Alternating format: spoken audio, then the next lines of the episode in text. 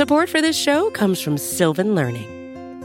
When children love learning, they can tackle any challenge life throws at them. Sylvan's Insight Assessment can help you determine if your child is ready for what's ahead.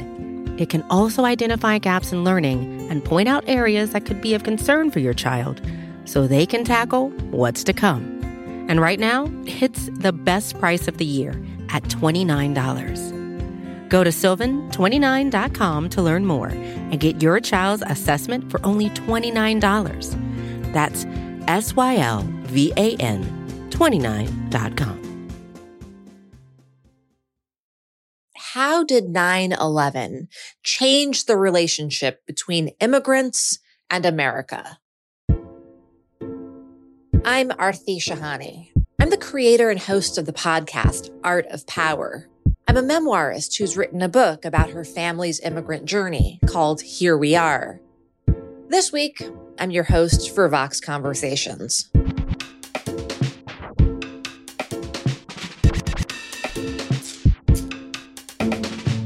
My brother worked at the World Trade Center.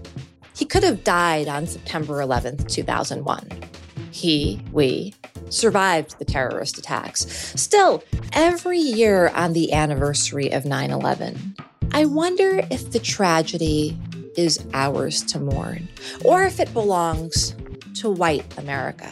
A horrific event whose meaning is determined by skin color, not because Americans of different races experienced that horror differently, but because in its immediate aftermath, our government and newsrooms treated us so, so differently. My father was among those immigrants following the 9 11 attacks to be targeted by the newly created ICE, Immigration and Customs Enforcement, for deportation. I spent nearly a decade of my life running circles around that agency to keep my dad in this country. I give this very personal preface to set up why today's guest fascinates me. Congresswoman Pramila Jayapal embodies a post 9 11 journey that many of us quietly relate to, but that mass media has for many years erased.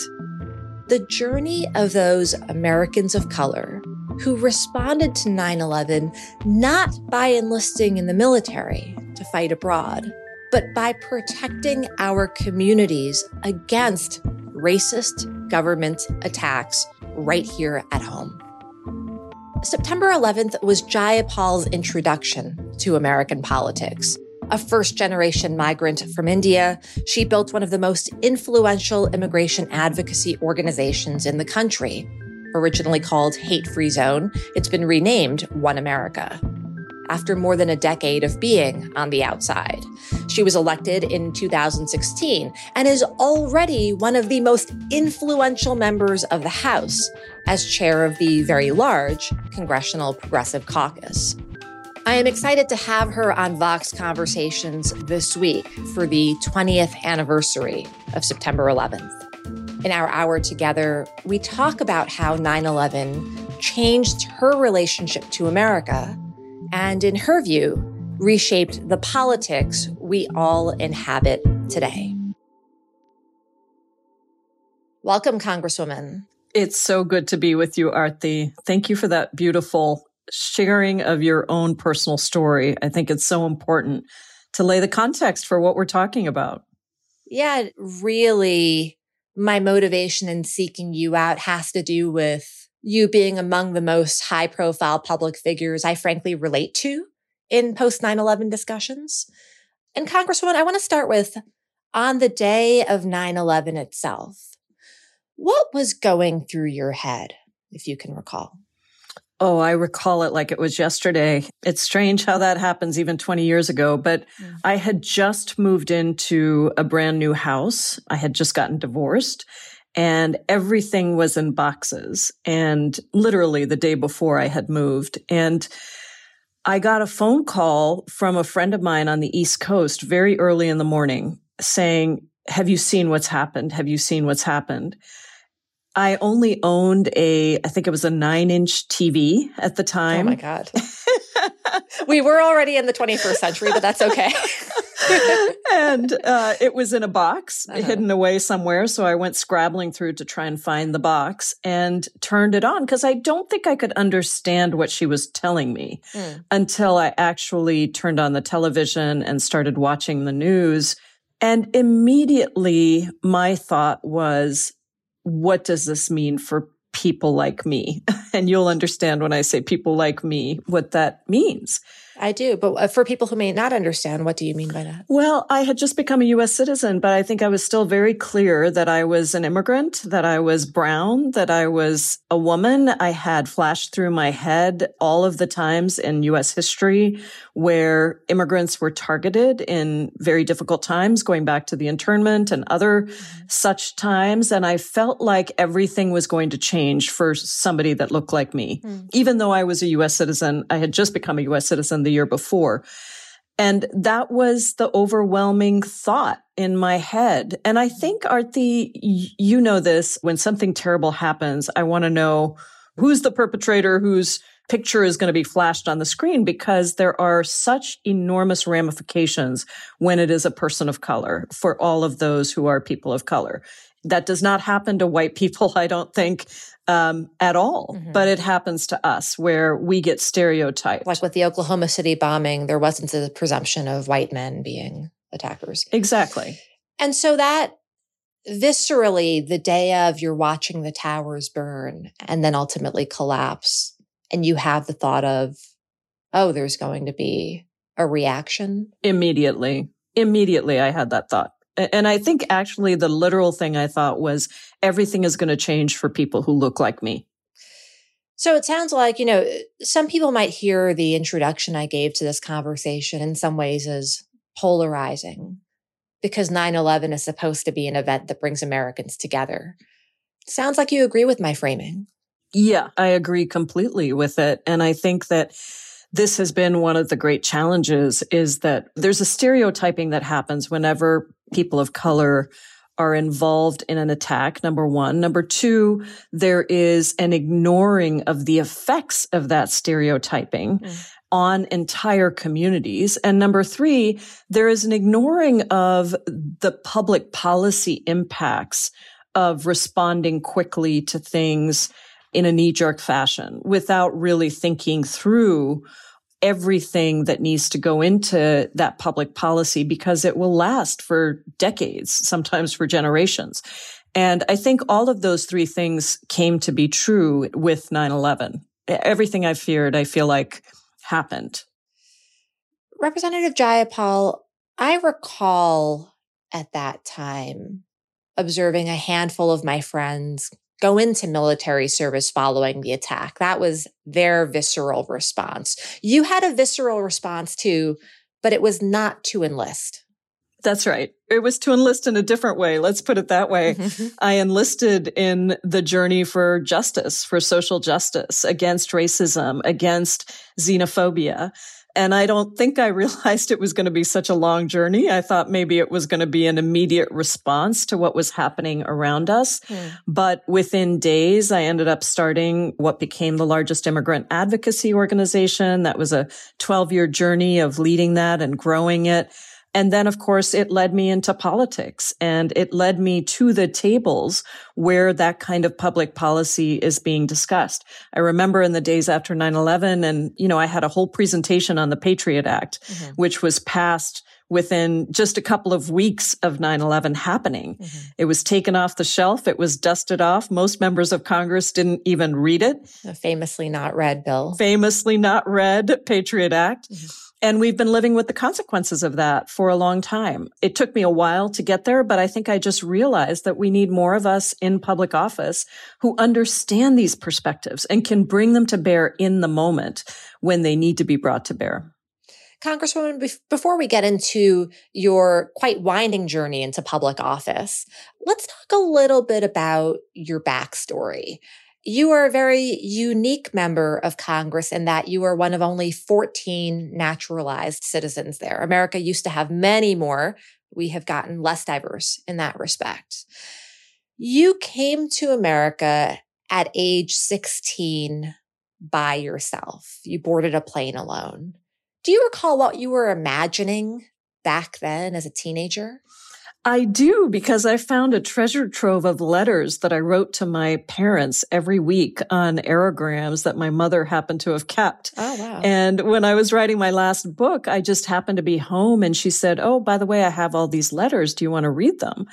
And so it really brought home to me what that was like. I was very excited about the opportunity. I knew what an opportunity it was. I knew what a sacrifice it was for my parents. I knew how much I had to deliver on their sacrifice. I mean, I really had to bring it home, you know, and make them proud. Mm-hmm. And I think I read a lot of the things I had forgotten about how hard it was to come to the United States. I think I kind of put those in a vault in the back of my brain. And when people would ask me, it must have been tough to come to the US by yourself at 16, I would just kind of shrug it away and say, Oh, it was hard, but you know, it was such an opportunity. Mm-hmm. And I think reading those letters, I realized it, it was really hard it was really hard and i was trying to keep myself together from my parents and how so what did what did you you know i was sick all the time i had a really hard time with the climate mm-hmm. i was working so hard to succeed i mean i think this is the ultimate immigrant story but mm-hmm. i couldn't disappoint my parents so there were long explanations of any grade that was less than an A.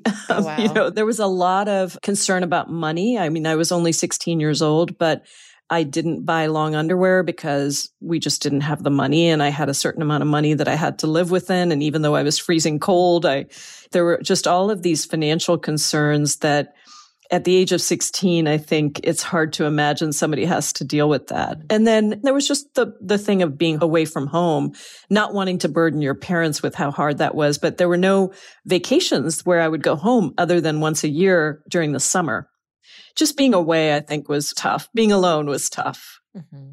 You went to Georgetown University as an undergrad at age 16. Is that right? That is. Yeah, that's right. Mm-hmm. Precocious.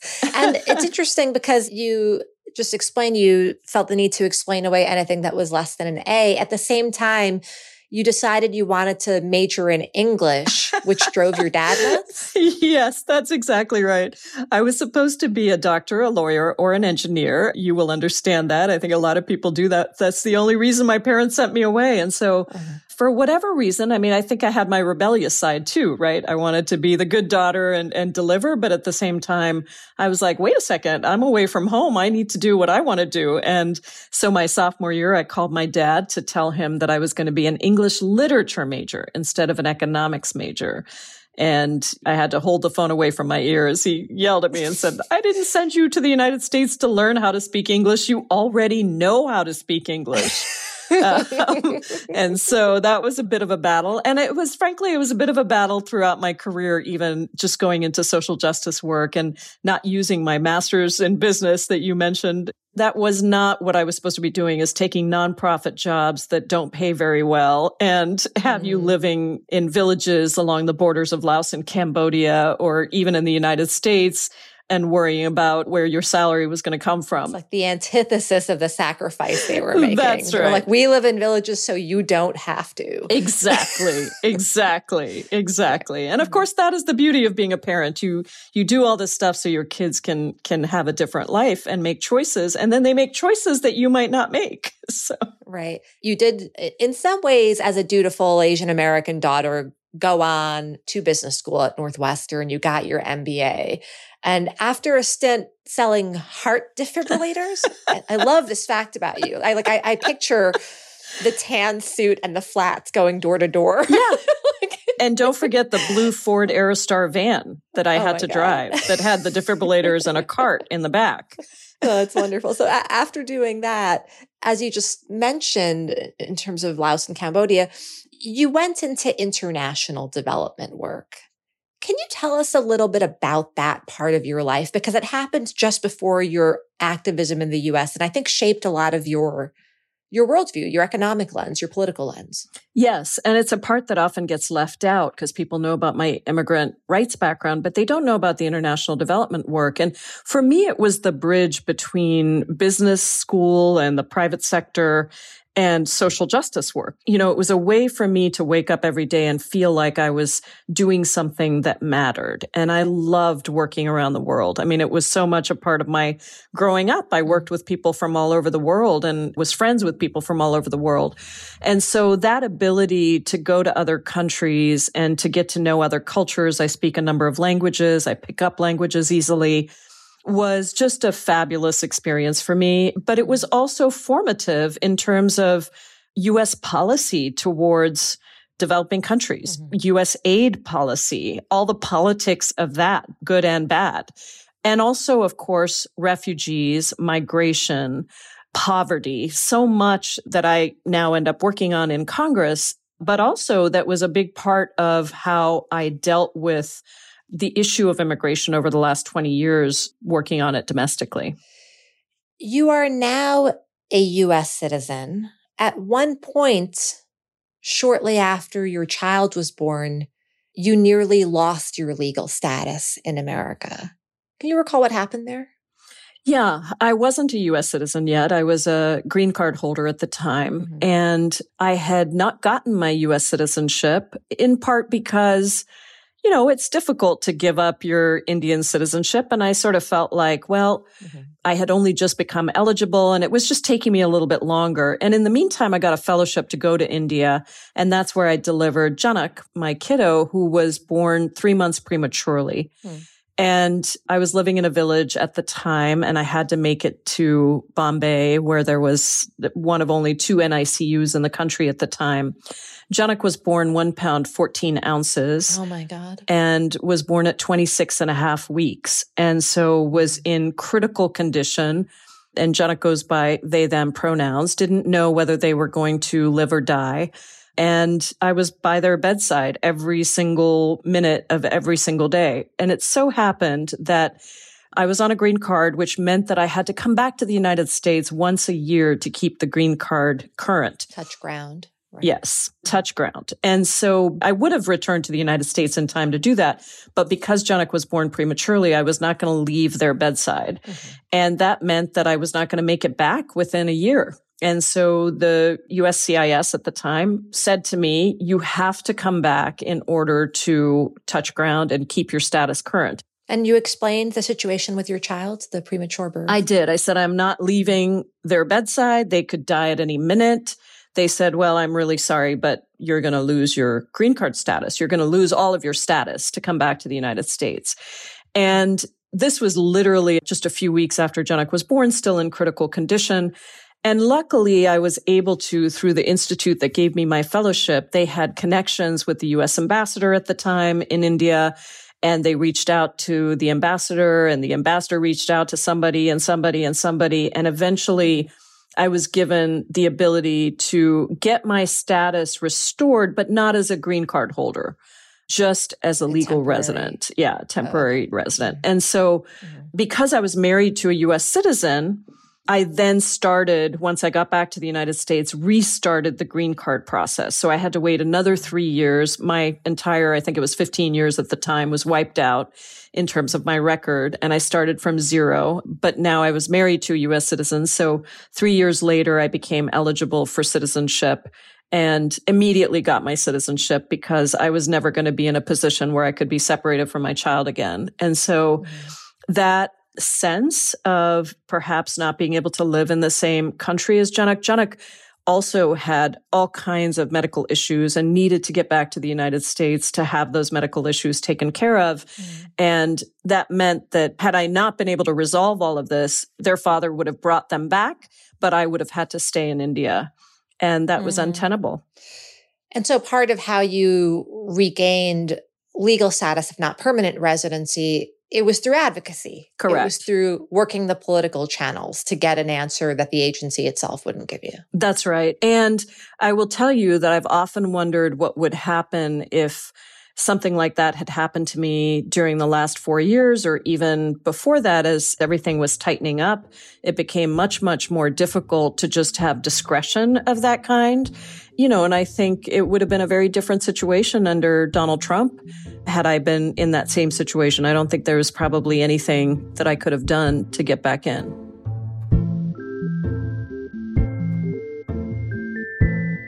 Congresswoman Jayapal used the word discretion. And I want to talk more about that the notion of allowing a case by case consideration for human beings caught in incredibly difficult situations. How did experiencing this flawed system firsthand shape the Congresswoman's post 9 11 trajectory? That's coming up after the break.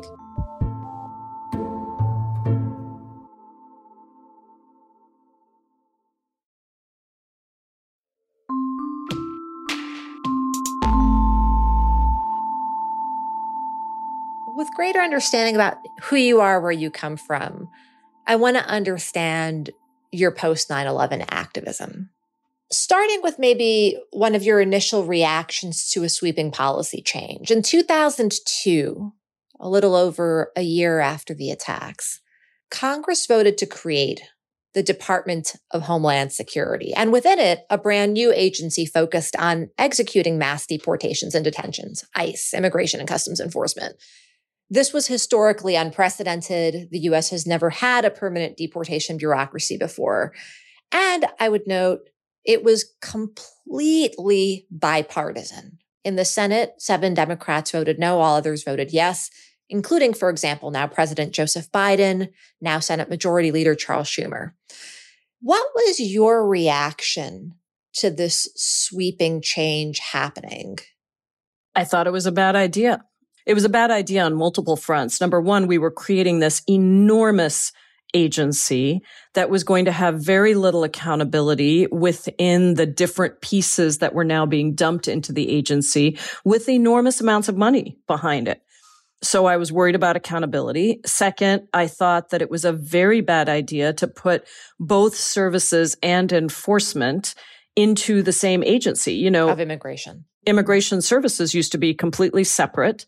And I thought it was very important to keep it separate because there is a lot of fear about the enforcement pieces and combining those I thought would really make it difficult for many immigrants to access the services. And also, as we came to see later, that Donald Trump would then start using the services piece to actually target people on the enforcement side. Like people applying for legal status could then be sifted for deportation. Exactly. Right. So that was the second piece. And then the third piece was that the entire enforcement apparatus was created because of a failure of Congress to create a just, humane immigration system.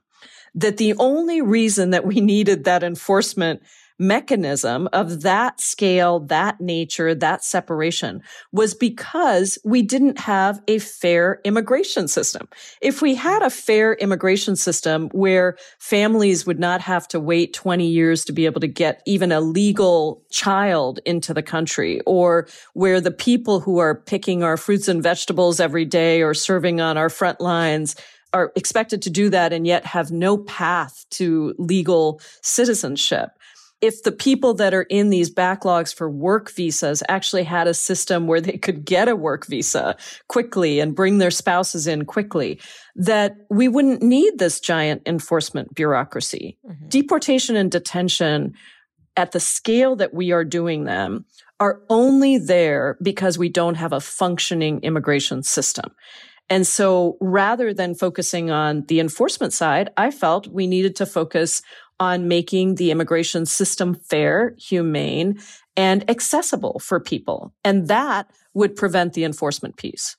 So you think Homeland Security was a mistake to create. What does that mean specifically for you about what should happen to ICE, Immigration and Customs Enforcement, post 9/11 creation with, you know, very colorful history, that agency. Well, I just don't think that ICE needs to exist in the form that it's in. I don't think it needs to be an agency. If we passed immigration reform, you wouldn't have a need for this level of deportation and detention, the highest levels of detention in the world.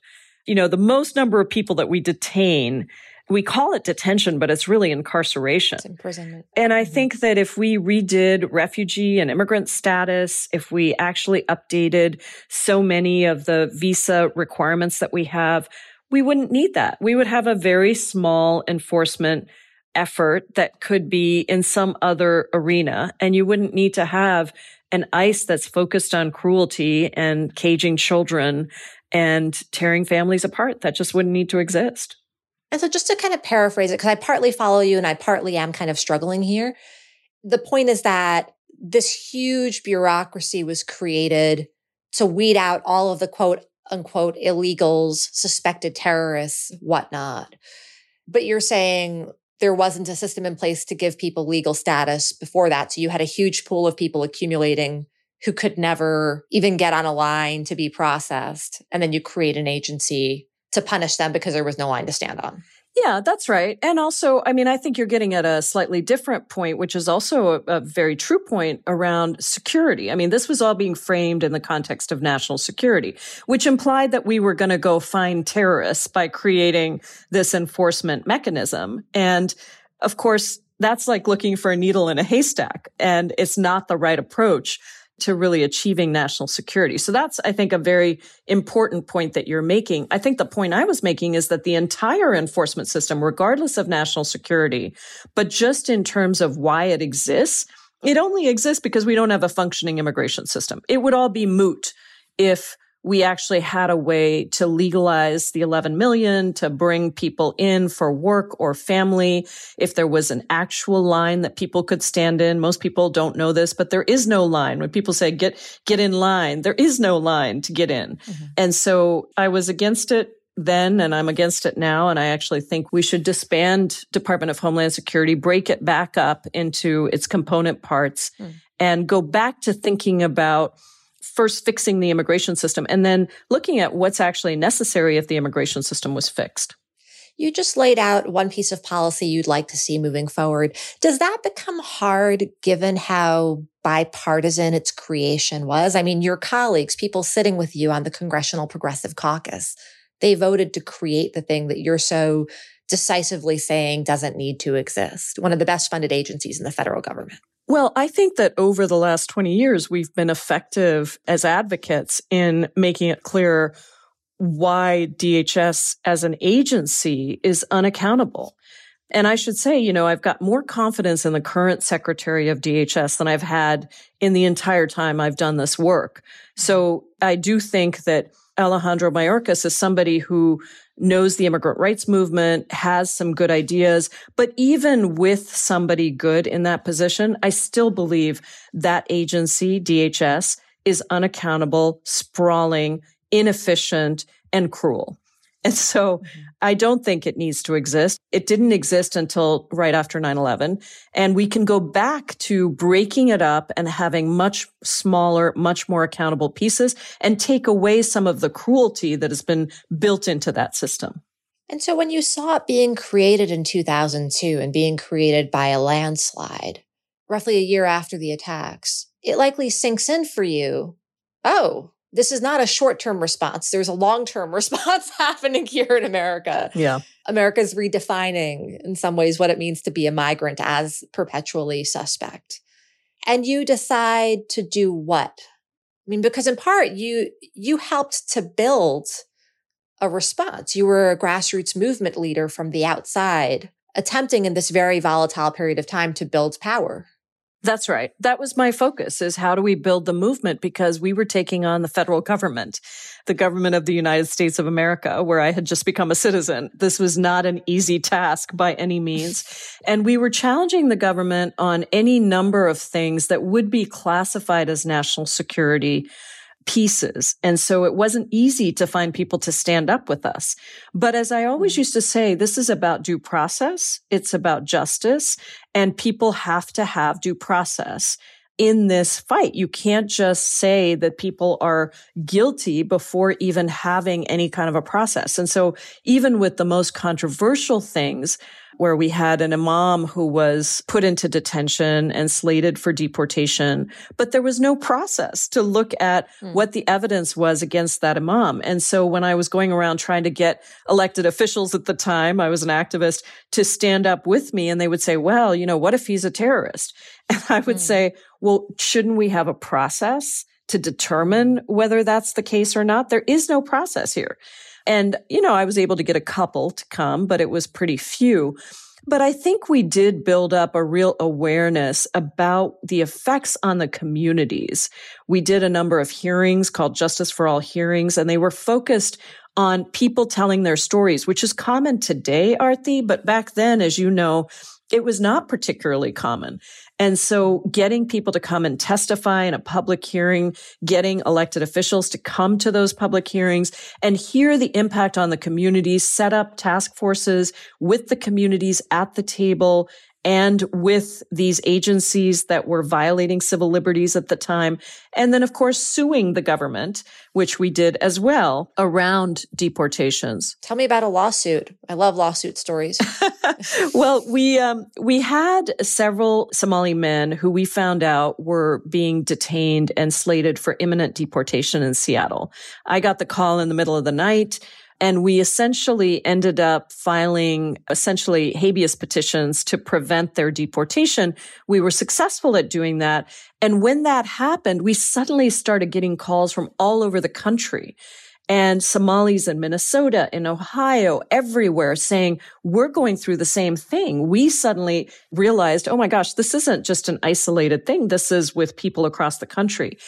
We then got attorneys to represent us pro bono in a class action lawsuit against the federal government, against John Ashcroft at the time, attorney general at the time, basically saying you cannot deport somebody to a country where there is no functioning government. This was a small, mm. tiny clause that we found in immigration law that nobody really knew existed and that had never been used in this way. And so our lawyers felt that this was a legitimate channel for us to pursue. And so I think it was something like 25 or 3,500 people mm. that ended up being part of our class action lawsuit, all Somali Americans who were being deported and targeted because they were Somali. And what was the basis? You're saying because they were Somali, but but legally, what would have been the basis? Because it can't be because you're Somali. It has to be coded in something else. Well, many of them had immigration, minor immigration violations that were being used to then say they needed to be deported because they had had some violation of immigration status.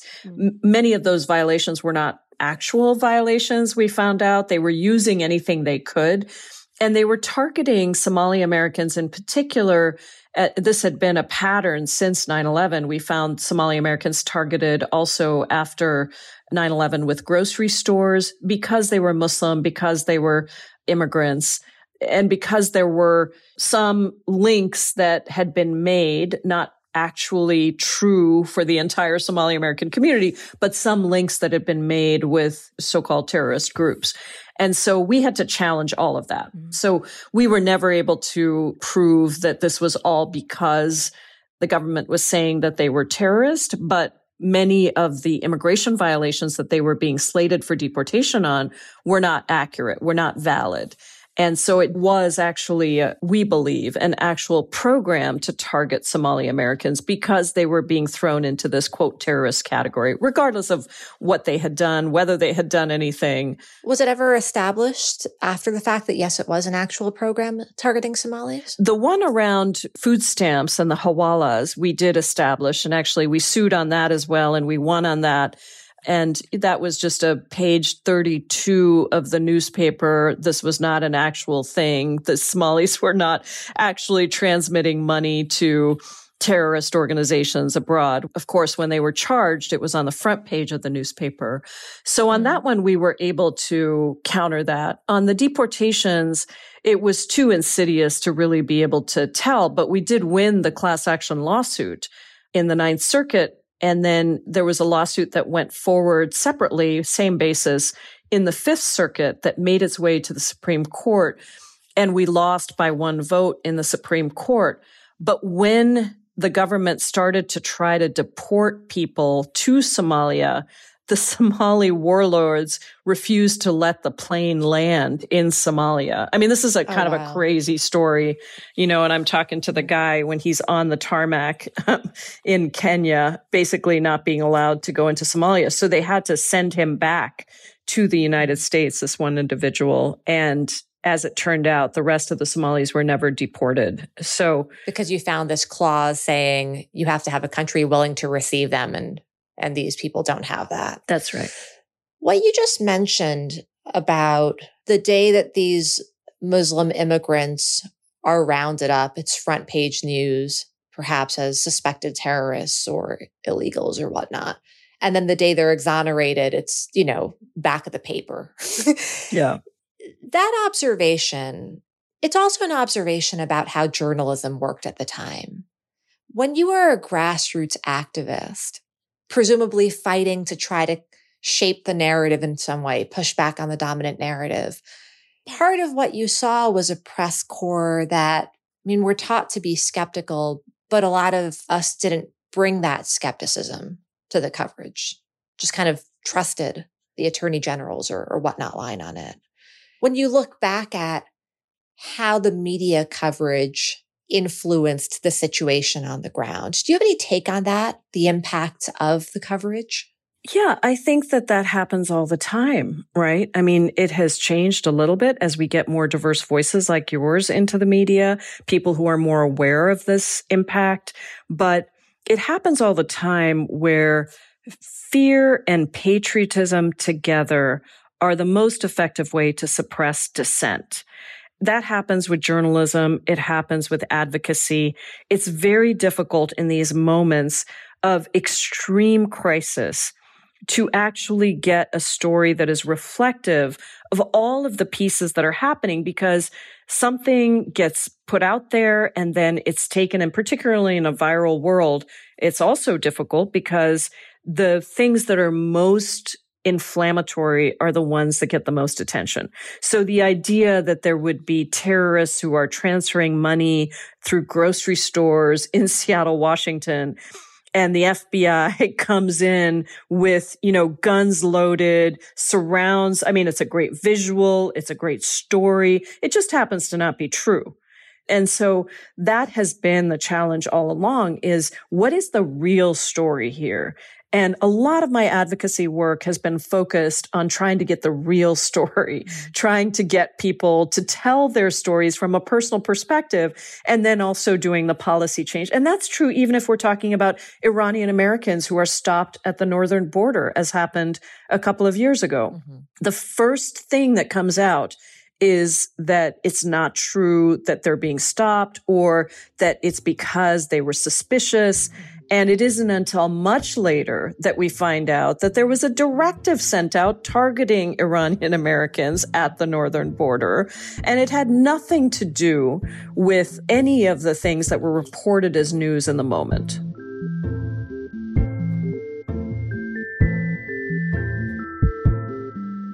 Pramila Jayapal spent so many years after 9 11 fighting with politicians, attorneys, and government agencies on problem after problem.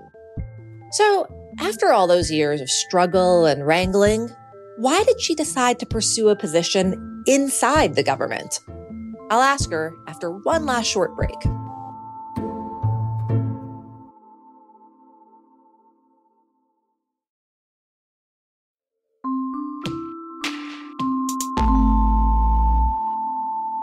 Representative Jayapal, more than a decade after 9 11, after spending years wrangling with politicians, wrangling with government agencies, organizing attorneys and protests to push back on this development and that development, you decide to run for Congress. You won in the same cycle that brought us Donald Trump. Why did you want to be on the inside? I just felt it was so important to have organizers on the inside, that this was just another platform for organizing. And if we were going to be able to push back on these things that happen often very quickly without thought, then we needed to be on the inside. We needed to be at the table and there just weren't enough of us. And so I decided to come inside and I feel like that has been a really important shift that has been happening in the activist world. I was on the early part of that shift to be an organizer on the inside and to really think about organizing from the inside. But now, of course, we have more people who are in that same vein and it makes a big difference in actually putting forward not just policy, but perspective, mm. perspective of immigrant communities, of communities of color, of communities that are unseen and unreported on too often. Part of what also happens when you move to the inside is you get a much more intimate view on how your colleagues actually think, colleagues who have been there far longer than you. In what you've observed in the last handful of years within your party among Democrats, do you think there's a shared story about what happened in the post 9 11 era? Is your narrative the shared narrative? No, it really isn't. And I was thinking about that as we come up on the 20th anniversary. And I was talking with some of my activist colleagues, Deepa Iyer, who started SAALT, and a few others that started organizations around the same time, that there has never been a real reckoning with what happened for immigrant communities after 9 11. I think that is something that is still not understood. Nobody has really analyzed it. Every year when 9 11 comes around, there's some resolution that vilifies the people who committed those attacks, but does not do anything to really lift up the communities that have suffered, not just in the short term, but in the long term, or to lift up the consequences of those policy decisions 20 years ago that have had a negative impact on so many of us, so many communities across the United States. Is it important to lift that up? I mean, like, I'm asking you something here that I think we grapple with as a country across issues and contexts, whether you and I are talking about immigration and post 9 11 America, whether we're talking about other sort of manifestations of racism in this country we struggle with is it better to let the past go? Or do we have to vigilantly remember our post 9 11 history to fix it? I think it's very important to remember and analyze what happened. I mean, even as we look at Afghanistan 20 years down, what brought us into that war? What were the things that we thought we were going to accomplish? And what was the American hubris that takes us into a war like that? I think that is true of 9 11 as well. We have to analyze how quickly we passed the Patriot Act, how quickly we reorganized DHS, because number one, we have to undo some of those things, still very important. And number two, we want to make sure that that does not happen again. We always say never again.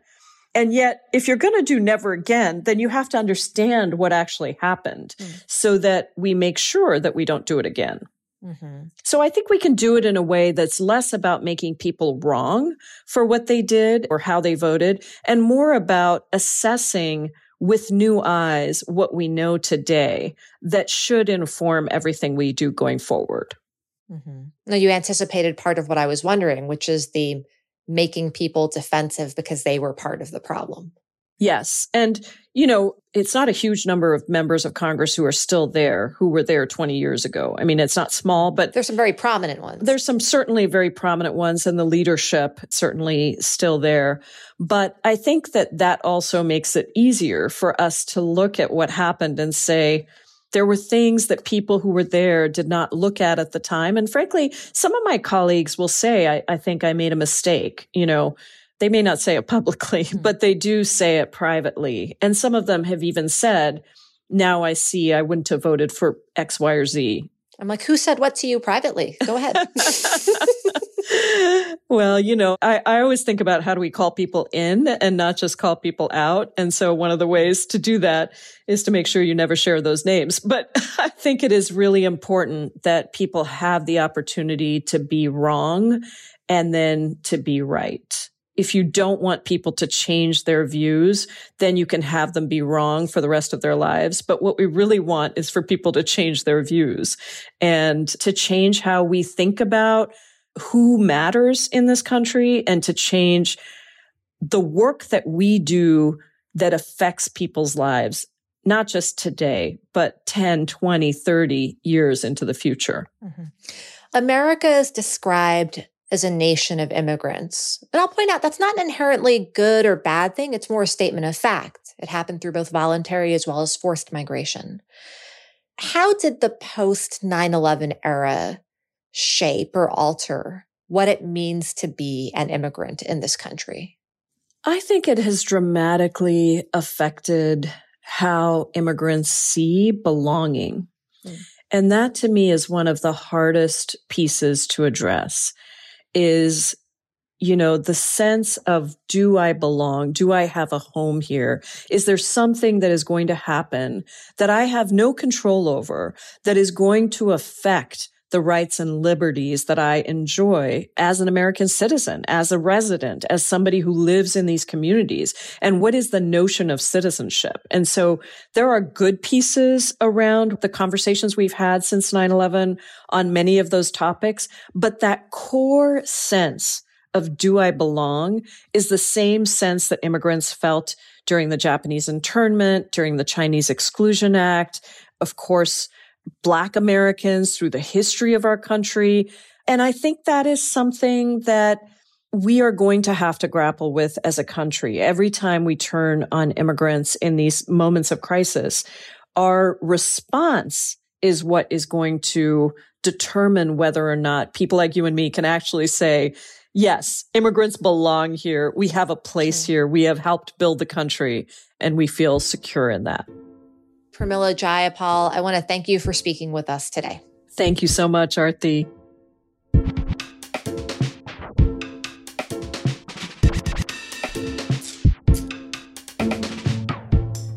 Vox Conversations is produced by Erikk Geannikis. Our editor is Amy Drozdowska. And Amber Hall is the deputy editorial director of Vox Talk. Our theme music was dreamed up by the mysterious Breakmaster Cylinder. If you like the show, let us know. Room for improvement? We want to hear that too. We are curious about what you think what you want more of, what we could do better. And if you have ideas for future guests or topics, send us your thoughts at voxconversations at vox.com.